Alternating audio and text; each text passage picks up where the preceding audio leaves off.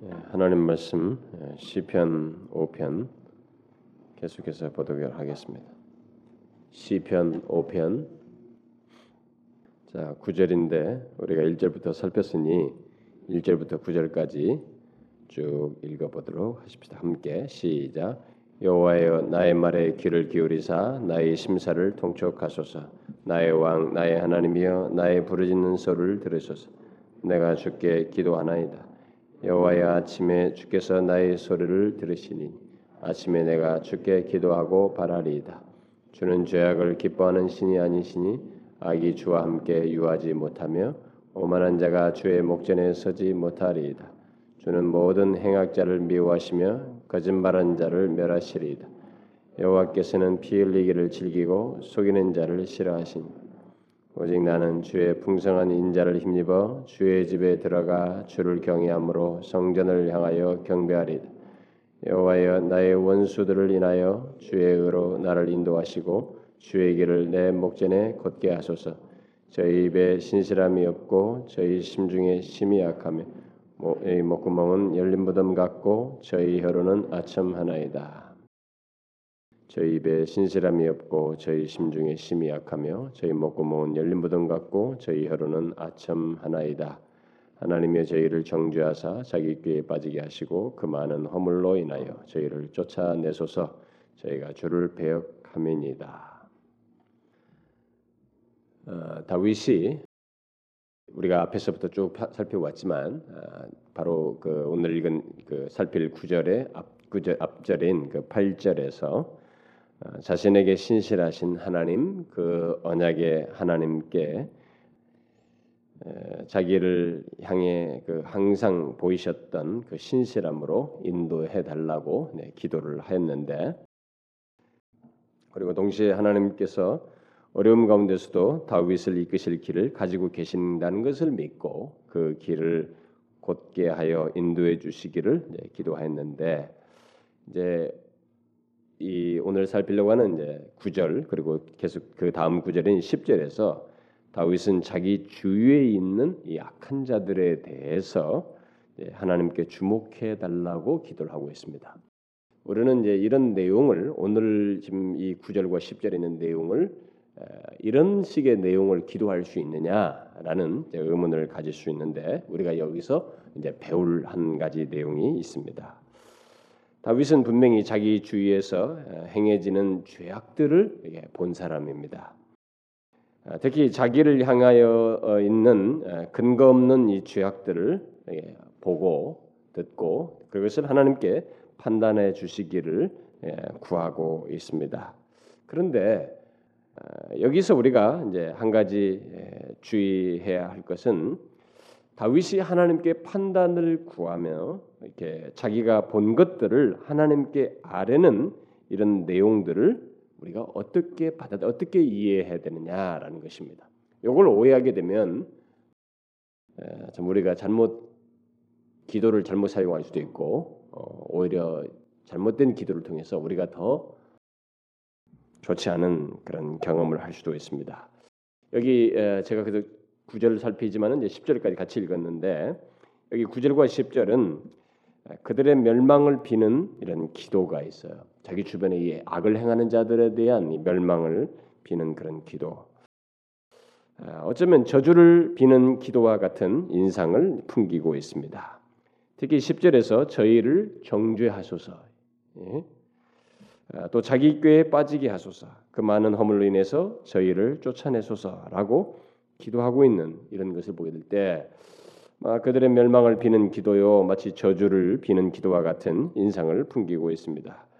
그런데 우리가 여기서 어, 한 가지 기억해야 할 것은 다윗은 여기 9절과 10절을 말하기 전에 이 앞서서 보여준 다윗의 하나님에 대한 이해와 태도 그리고 하나님 앞에서 가졌던 그의 삶과 어떤 신앙의 모습을 생각하는 가운데서 그 연장선상에서 이 9절과 10절을 이해해야 한다는 것입니다. 이 앞부분에서 이 9절의 내용에 앞서서 그는 자신이 어, 언약의 하나님 여호와를 신실하게 경외하며 그를 믿고 있다고 하는 사실을 분명히 시사했습니다. 그런 맥락 속에서 얘기합니다. 언약의 하나님 앞에서 그는 굉장히 신실한 사람이었어요. 그리고 하나님을 진실로 경외하고 그를 믿는 그런 사람이었습니다. 더욱이 여기에 기록된 그의 기도는 성령의 감동 아래서 성령께서 감동하여서 주신 말씀이라는 것을 유념할 필요가 있습니다. 그래서 우리는 그의 판단이 지금 여기서 9절과 10절과 같은 마치 저들에게 정죄를 하면서 무슨 뭐 어, 멸망을 비는 것 같은 이런 기도가 마치 이 사람의 주관적이고 감정적인 무엇으로 생각하면 안 됩니다. 예수 믿는 사람들이 이렇게 막 감정적으로 하잖아요. 예, 저는 이 방송 매체들을 믿지를 않습니다. 원래 방송들 여러분도 알다시피 그도 다 인간들이에요. 그리고 자신들의 이익 단체입니다. 이익 단체이기 때문에 그 자신들의 팬들을 이렇게 굴, 굴곡시킬 수 있는 것이 막 관점 하나가 이게 말이 바꾸기만 해도 다 받을 수 있는. 그래서 어느 이 언론 매체든 간에 다 주관성이 들어가 있습니다. 똑같은 상황을 보더라도 각자의 주관적인 자신의 그 배경 속에서 자신의 이익을 반영하고 아, 그런 것들을 다 반영해서 쓰는 거예요. 그래서 보수 집단은 보수적인 칼라를 신문을 든다고 조금 더 진보는 진보적인 관점에서 신문을 쓰고 그 방송이라는 게 그렇습니다. 근데 우리들은 우매하게 그런 것들을 하나를 택해서 들 때 그대로 흡수를 해요. 방송이나 신문이나 뭐든지 매체를. 근데 우리가 그런 것들을 그냥 이렇게 사실 믿을 수 없어요, 여러분이. 그냥 자료 삼아 볼 정도입니다. 이 세상의 진리는 하나님의 계시된 말씀밖에 없어서 하나님만이 그리스도만이 진리이십니다. 사실 다른 것에서는 예, 우리가 정리를 할 수가 없어요. 정확하다고 하는 어떤 결론에 도달할 수가 없습니다. 우리의 감정을 다 흔들 요소들이에요. 이 세상이 이 세상이 펼쳐 있는 이 모든 것들이 다 어떤 식으로든 유익을 주는 일반은 총력에서 요소들이 다 있기도 하지만은 그런 것조차도 진리, 생명의 길, 바른 길, 이 길을 제시하는 데는 다 역부족이에요. 그 부분에 있어서는 하나님의 계시된 말씀 이상의 것이 있을 수가 없어요. 그래서 어, 이게 이제 주관적인 이제 이런 것으로 생각할 수 없습니다. 그렇게 생각하면 안 돼요. 실제로 이 예수 믿는 사람들 중에 방송들이 예를 들어서 막 뭐 했다. 그러니까 막 MBC 앞에 가가지고 피켓 들고 막 죽여라 살려라 막 이렇게 하고 또 이번에 SBS가 지난번에 또 무슨 뭐 예수는 뭐 인간이다라고 해가지고 막 그것도 뭐 데모하고 막 하죠. 글쎄 그런 우리가 뭐 방송 시청하지 않겠다 뭐 이런 것을 할 수도 있는 뭐 이런 것은 글쎄 얼마든지 뭐 어떤 사람이 생각해서 할 수도 있는지 모르겠어요. 그런데 여러분 그런 것은요 우리가 사실 초월해야 돼요. 이 세상은 죽으라고 기독교를 비판하게 돼 있어요. 진리를. 그래도 기독교가 이 세상에 좋은 일을 많이 하면은 긍정적일까? 그나마 그런 걸 조금 말해줄 수 있을까? 사실 진리를 제시했을 때는 어느 집단에도 이 세상 집단이 긍정적으로 보일 수가 없습니다. 그렇기 때문에 오히려 그것이 정상이에요. 그들의 이 거부 반응을 받으면서 이렇게 우리가 자, 자라나고 오히려 신앙이 우리 약한 데서 강해지는 것을 경험을 하는 거예요. 그럼 핍박이 있어야 그리스도의 능력이 머무는 걸 다 경험하기 때문에 오히려 그게 우리의 삶의 환경이에요. 신자들의 삶의 환경입니다.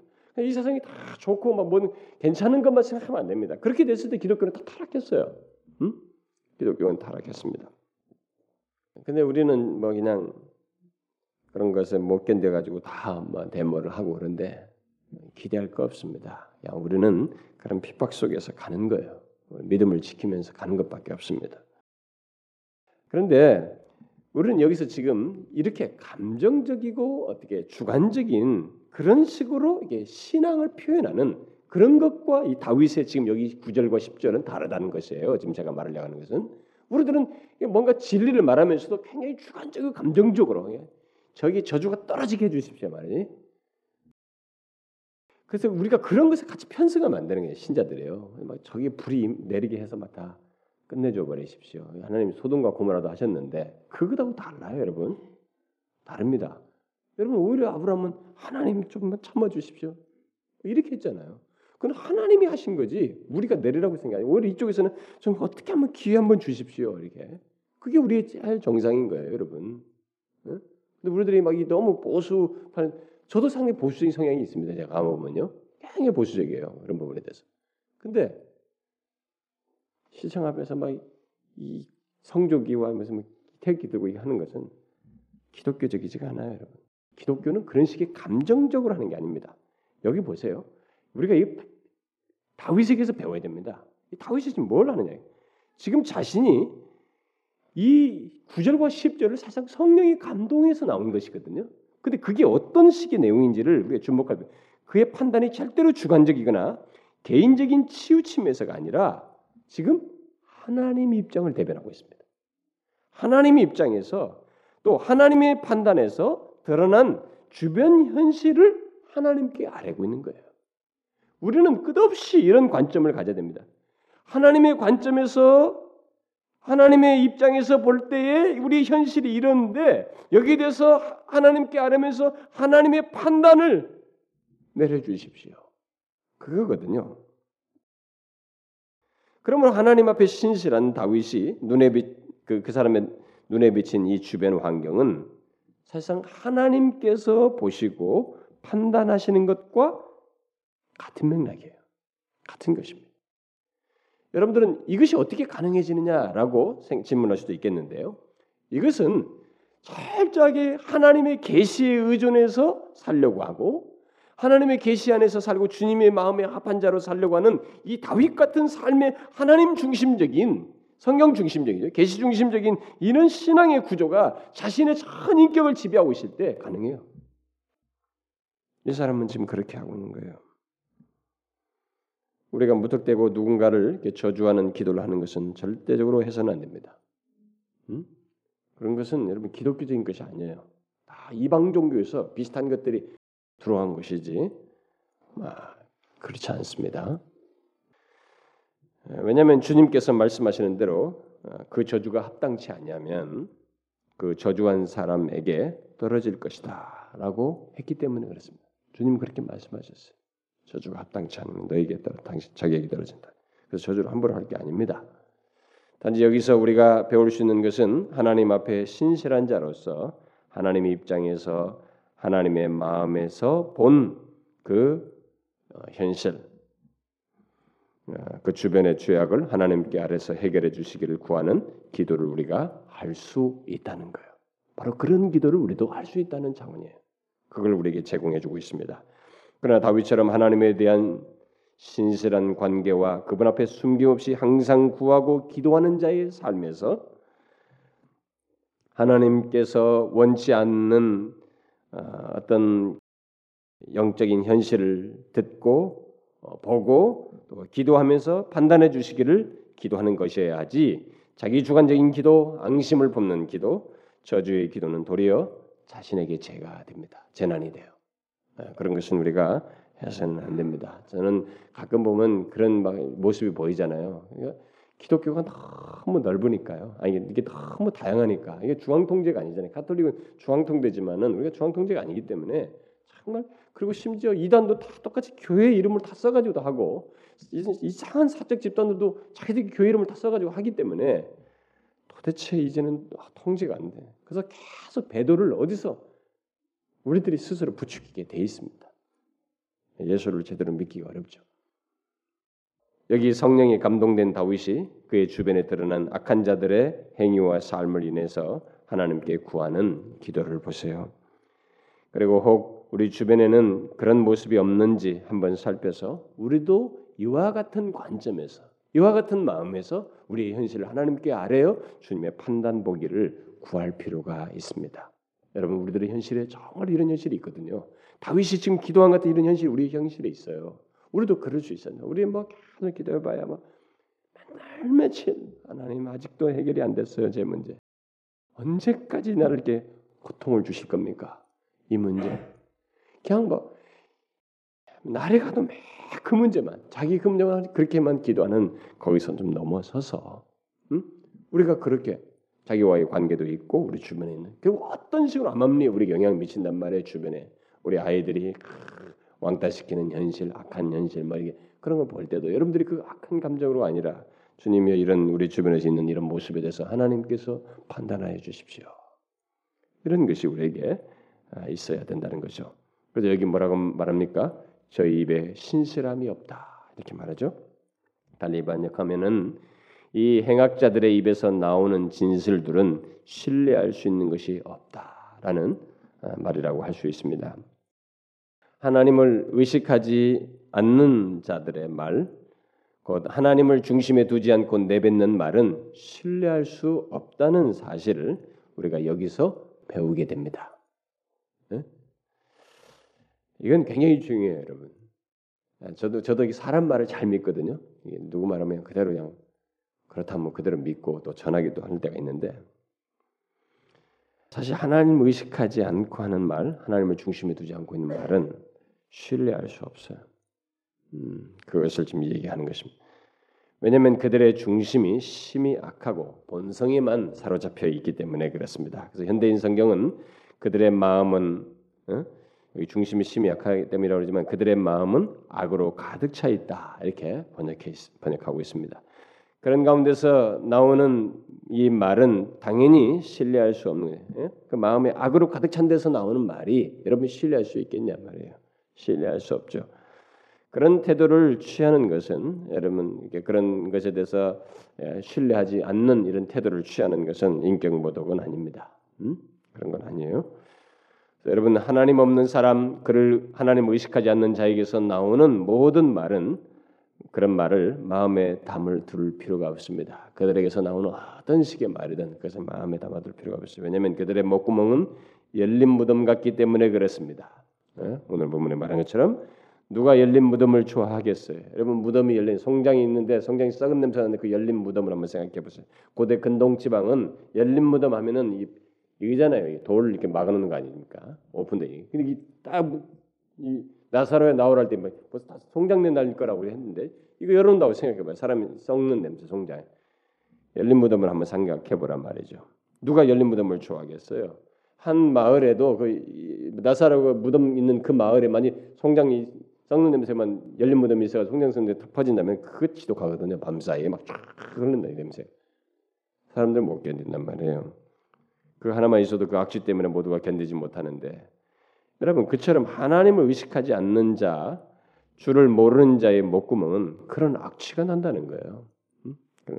그래서 여러분 이렇게 하나님을 모르는 자에서 막 말을 함부로 하고 하나님 의식하지 않는 말을 막 할 때 이 말이 얼마나 무서운지 몰라요, 여러분. 막 전체를 다 썩게 만들처럼 상하게 할 정도의 그런 일을 하는 것입니다. 그래서 여러분들이 지금까지 성장해 오면서 조직 사회 속이나 어떤 어떤 단체든지 사람들과 관계 속에서 지나오면서 이 하나님을 전혀 생각지 않고 말을 내뱉는 자기 본성이든 자기 판단이든 어떤 자기 경험이든 막 늘어놓으면서 예, 열린 무덤처럼 쏟아내는 그 말이 얼마나 우리를 상하게 하고 악취나는 냄새처럼 우리를 상하게 하는지 여러분들 경험해 보았을 거예요. 정말 무섭습니다. 우리 아프게 요 여러분 우리들이 말 한마디 가지고 상하잖아요. 심지어 이제 여기는 이제 악, 한 열린 목구덤 목구 열린 그 무덤 같은 예? 그런 음, 사람 하나님 의식하지 않는 가운데서 나오는 말이지만은 사실 우리들이 신뢰하는 사람들 사이에서도 뭐 본의 아니게 어떤 말 한마디 했는데 그거 가지고 우리 상합니다. 예? 우리가 뭐 서로 그런 뜻이 없어도 서로 특별히 신뢰 관계고 더 인정받고 인정해주던 관계 속에서 한마디 있면은 그것은 더 상대적으로 아픔을 크게 느껴요. 예, 그런 것이 있는데 사실 그것은 뭐 듣는 사람 입장에 말하는 사람보다는 듣는 사람 입장에서 처리할 처리할 문제라고 저는 봐져요. 그런 예시대 대체적으로 당신이 그렇게 말했잖아요. 말하는 사람이 자 비중을 두는데 아니에요. 제가 볼 때 처리할 수 있는 길은 그런 관계 속에서 나온 말일 때는 들은 사람이 해결해야 돼요. 제가 지금까지 많은 교회 속에서 보면서 또 성경적으로 조명해 볼 때도 그게 우리들에게 좋다고 봐져요. 그게 나는 성경제라고 믿습니다. 어쨌든 여기 하나님을 의식하지 않는 자의 목구멍은 그런 악취가 나는 것이기에 들을 필요가 없다는 것입니다. 그들의 말은 항상 불쾌하고 마치 열린 무덤에 송장 썩는 냄새를 맡았을 때처럼 불쾌하고 기분을 상하게 한다는 것입니다. 그런데 흥미있는 것은 그들의 그런 냄새가 항상 위장되어서 나타난다는 거예요. 어떤 식으로요? 아첨한다. 저희 혀로 저희 혀로는 아첨 하나이다. 여러분 사람들이 얼마나 쉽게 아첨하는 말에 넘어집니까? 여러분 아첨이 정말 파워풀합니다. 예? 아첨은 확 기분이 바뀌어요. 금방 좋게 말하면 좋게 좋, 좋, 좋은 반응을 일으킵니다. 그러나 아첨하는 말은 얼마 후에 드러나게 되어 있습니다. 잘 보시면 그래서 이것을 알고 우리 크리스천들은 해야 되는지를 꼭 성경에서 왜 크리스천들에게 아첨하지 말라고 말하는지를 잘 알아야 됩니다. 하나님은 그런 식으로 관계를 갖고 인정받는 걸 원치 않으셔요. 그건 정직하신 하나님의 자녀의 삶도 아니고 뜻도 아닙니다. 마치 그 아첨하는 자의 말이 열린 목구멍 곧 열린 무덤 같이 송장 썩는 곳에서 나오는 말인 것을 우리는 조금만 지나 보면 금방 알게 됩니다. 여러분도 경험했을 거예요. 아첨하는 말은 금방 알아차릴 수 있습니다. 조금만 시간이 지나면 어떻게 해요? 그의 달라진 태도를 통해서 알게 됩니다. 아첨하는 사람은 이익 관계가 깨지거나 어떤 식으로든 자기에 불리하게 될 때, 유익이 안 될 때, 자존심이 상하다고 여겨질 때 반드시 태도 변화가 옵니다. 그래서 금방 알게 돼요. 아니 지난번에 나한테 저렇게 진실하고 하는데 아니 어떻게 저렇게 바뀔 수 있어요? 그게 거짓된 말이 열린 목구멍에서 하나님 의식하지 않고 나온 말인 것입니다. 그게 아첨한 것이죠. 그건 하나님을 의식한 자의 말이 아닙니다. 이걸 우리가 경계해야 됩니다. 그래서 크리스천 공동체 안에서 우리가 굉장히 주의해야 될 것은 이 말인데 그대로 야고보서도 말하잖아요. 현대 이 말은 항상 하나님 의식하면서 하는 말이기를 노력해야 돼요. 하나님을 의식하고 주님의 면전에서 하는 말이기를 노력 노력 노력해야 돼요.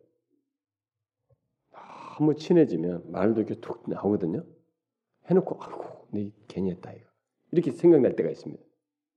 이게 못 모르고 어느 순간에 한 거예요.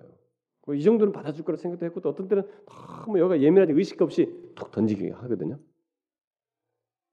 근데 우리가 그런 실수 연약함이기 때문에 어쩔 수 없어요. 그런 게 있을 수 있는데 그러나 우리 쪽에서 항상 명심할 것은 아첨을 기피하고 항상 하나님 의식하는 말을 하는 것입니다. 시편 12편 3절에서 여호와께서 모든 아첨하는 입술과 자랑하는 혀를 끊으신다 이렇게 말씀했습니다. 하나님이 다 알고 계셔요 아첨하는 말을 그걸 하나님께서 판결하신다는 거예요. 그러니까 다윗의 기도가 옳은 것이에요. 여기 다윗의 기도는 절대 틀리지 않았다는 거예요. 이게 개인적 감정 문제가 아니고 하나님의 뜻을 반영한 기도였다는 것을 우리가 보게 됩니다. 아첨하는 자를 판단하고 그들의 혀를 끊는 것이 바로 하나님 자신이라는 이 사실을 알기 때문에 이런 기도를 하고 있는 것입니다. 잠언 29장 5절에서도 이웃에게 아첨하는 자는 그의 발 앞에 그물을 치는 것이다라고 했습니다.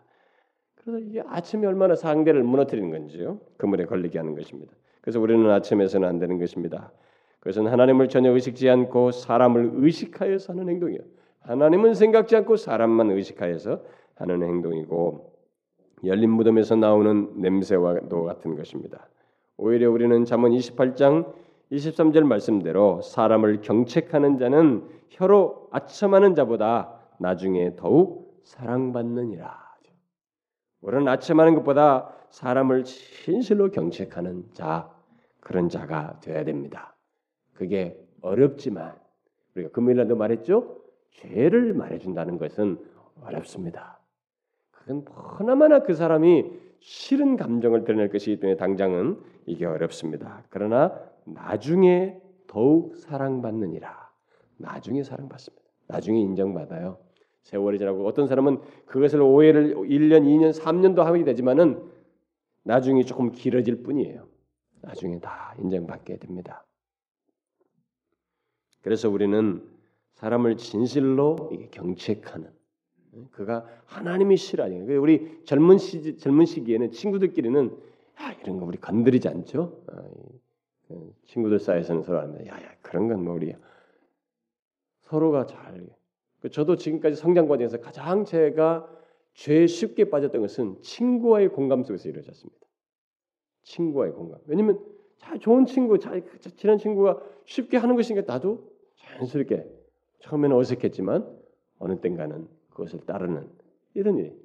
그 친구들은 이것을 쉽게 눈 감고 싹싹싹 지나갑니다. 그러나 진짜 나중까지 함께 가는 진실한 친구, 사랑받는 친구 관계는 사람을 경책하는 것이요. 아첨하는 게 아닙니다. 우리는 그런 태도를 취해야 된다는 거예요.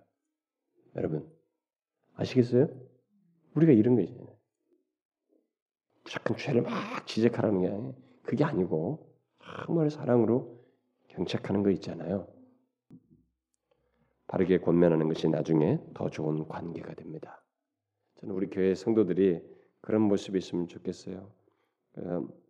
그 마음에 악하여서 입에 신실함이 없는 것, 열린 목구덩, 무덤 같은 그런 목구멍을 가지고 아첨하는 것, 하나님 없이 의식하지 않고 말하는 것 이것은 하나님 없는 자의 특징입니다.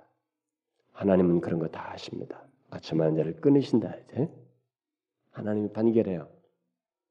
그런데 제가 또 이런 얘기하면 또 진자 운동합니다. 여러분들은 아 그렇지 아첨 안 해야지. 가지고 아첨을 안 한다는 것을 사랑과의 부드러움이 없는 것처럼 생각해요. 어? 가지고 무뚝뚝하고 말 없고 그냥 뭐 알았어 이렇게 또 그쪽으로 넘어가요. 그래서 제가 사실 우리 교회에서 음, 저 이제 오랫동안 같이 있는 사람들은 뭐 마음을 서로 읽었겠지만은 제가 사실 어떤 면에서 무뚝뚝한 면이 많습니다. 근데 우리 교회 참 못지않은 무뚝 무뚝뚝 남녀들이 많아요. 응? 그러니까 우리들은 좀 사랑도 좀 표현할 줄 알고 이렇게 진실로 이렇게 하는 거 있잖아요. 그런 것도 같이 가져야 됩니다.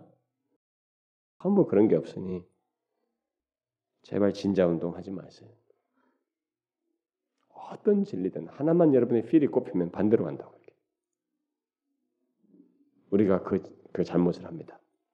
제가 젊은 시절에 이렇게 누구를 좋아했는데 좋아한다고 말을 했는데 아니라고 하는 거예요. 대학 시절에 처음이었는데 에이 여자는 끝이다. 이렇게 극단으로 가는 거예요. 가뜩이나 내가 지금 뭐 시간도 없는데 그러면서 그 악바리로 죽으라고 공부만 하는 거야. 그래서 도서관에 처박히기만 했어요. 진짜 여자들이 그 다음부터 날 건드려도 내가 쳐다보지 않았습니다. 얼마나 무식합니까 이게. 이렇게 인간이 진자 운동을 한다는 거야. 그러니까 우리가 이 경험과 이런 모든 걸 통해서 배우고 배우는데 특별히 하나님의 진리에서 이 진자 운동한다. 그거 안 된다 이거죠, 여러분. 그럼 이 사람이 난 싫어할 뿐이 또 다른 사람이 있을 수도 있잖아요. 그 사람에게는 여전한 마음을 가져야 되는데 모든 여자들에게 이렇게 좀 이렇게 수동적인 태도를 취하는 이런 진자 운동을 하는 그러니까 이게 여러분도 이게 아침 얘기하니까 아 상막하고 이게 무뚝뚝하고 그렇지 않다. 그래서 우리가 이런 부분에서 저는 서로가 사랑을 표현하고 좀 그러고 여러분들이 더 그리스도 안에서의 따뜻함을 나누고 이렇게 하면서도 우리 주변에 있는 악한 현실에 대해서 하나님께 아뢰고 하나님의 심정으로 하나님의 시각으로 하나님의 마음으로 아뢰어서 주님께서 판단해 주시기를 구하는 이런 일을 우리가 해야 된다는 것입니다. 그런 맥락에서 이 기도를 배워야 되는 거예요. 저주하는 것이 아닙니다. 아시겠죠? 네. 꼭두 가지를 같이 가지십시오. 저는 우리 지체 여러분들이 좀 따뜻하고 어? 서로가 좀 친근한 그런 친밀한 이런 교제들을 좀 더 많이 하길 바래요. 이런 얘기는 아마 결혼 안 한 싱글들은 되게 좋아할 거예요. 그러면서 여참에 참 좋은 감정 좀 풀어서 제껴야지 해가지고 또 또 반대로 진자 운동해요. 그래서 교회 안에 목사를 지나치게 좋아하는 사람들이 너무 그리스도 안에서 사랑에 참 좋다고 하다가 그쪽으로 빠져가요. 뭐 그럴 수 있죠. 엘리야를 너무 사랑하고 워낙 능력이 신실한 사역자니까. 뭐 그렇게 그것은 정상적일 수 있어요. 근데 그 거기서 풀어 제껴버려요. 근데 어디로 가요? 지나치게. 제가 최초의 벽준사 시절에 사임을 하고 신학교로 왔는데 아니, 교사 여자 교사 그리고 여자 집사님까지 왔어요. 제 학교 기숙사까지. 아니 거기서 인사했으면 됐지. 거기까지 와서 울고 그래. 알지 못해. 진자 운동 하지 마세요. 제가 여러분들이 항상 예외 없어요. 우리가 그렇게 약합니다. 저는 제가 여러분들이 이 말씀대로 이 다윗에 의해서 하나님 중심적인 것에 대해 사로잡혔을 때에 그 균형 잡힌 태도 있잖아요. 하나님 말씀 계시 중심적인 자에게 생겨나는 이 균형 그걸 가지라는 것이에요. 그것을 여러분과 제가 좀 잘 배워서 삶 속에서 경험하고 우리 관계 속에서도 그걸 드러내고 그랬으면 좋겠습니다. 예? 기도합시다. 하나님 아버지 감사합니다. 이 세상에 우리가 가장 확실한 것은 주님의 계시된 말씀뿐입니다. 진리이신 주님뿐입니다. 우리가 어떤 상황이든 어떤 문제든 우리가 보고 경험하는 현실의 상황이든 내 마음 상태든 그런 것에 대한 정확한 답과 길로 인도함 받기 위해서 항상 계시된 말씀을 보고 그것에 따라서 우리 현실을 하나님께 아뢰고 판단해서 행동하고 우리의 마음을 주님께 아뢰는 저희들 에게 하옵소서. 이 다윗과 같이 하나님 중심적이고 계시 중심적인 이런 삶과 의식을 가지고 사는 저희들 에게 하옵소서. 예수 그리스도의 이름으로 기도하옵나이다. 아멘.